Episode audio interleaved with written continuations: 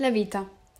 Non saprei proprio come definirla, dove metterla, con quali parole spiegarla. Un turbinio di gesti, di sorrisi che diventano baci, imbarazzo, mani che si sfiorano, pianti di neonati. È tutta una figata, tutta una figata la vita.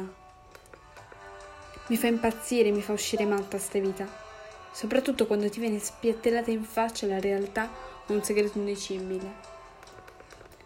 Allora lì in quel caso la capisci l'importanza della vita, di una nascita, della tua nascita e di tutte quelle cose belle che ti passano davanti e neanche te ne accorgi, come la luna di Davide, il sorriso gli occhi blu di Ale e il suo imbarazzo, i baci nel basso ventre, i quali imbarazzati e imbarazzanti sarebbero una cosa estremamente carina.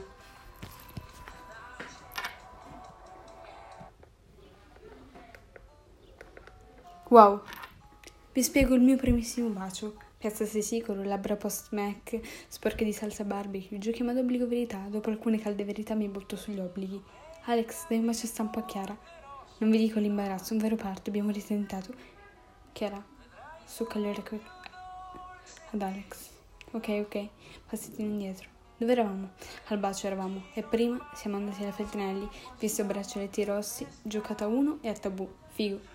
Poi con gli amici, quelli veri.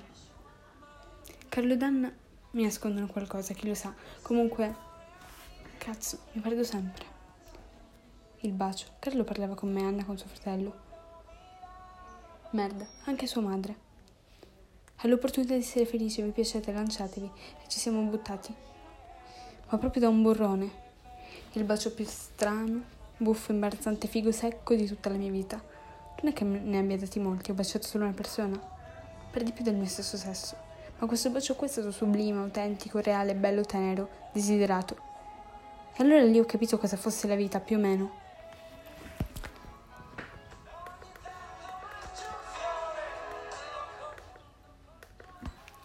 In parte, perlomeno.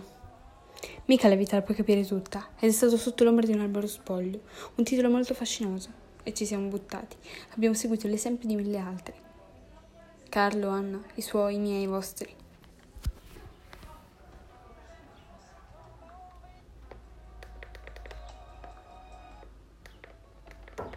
Sì?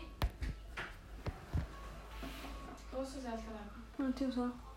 Un attimo che vuol dire? Due secondi. Devo aspettare qua d'oro o poi un attimo? Ah, no, due secondi, due secondi.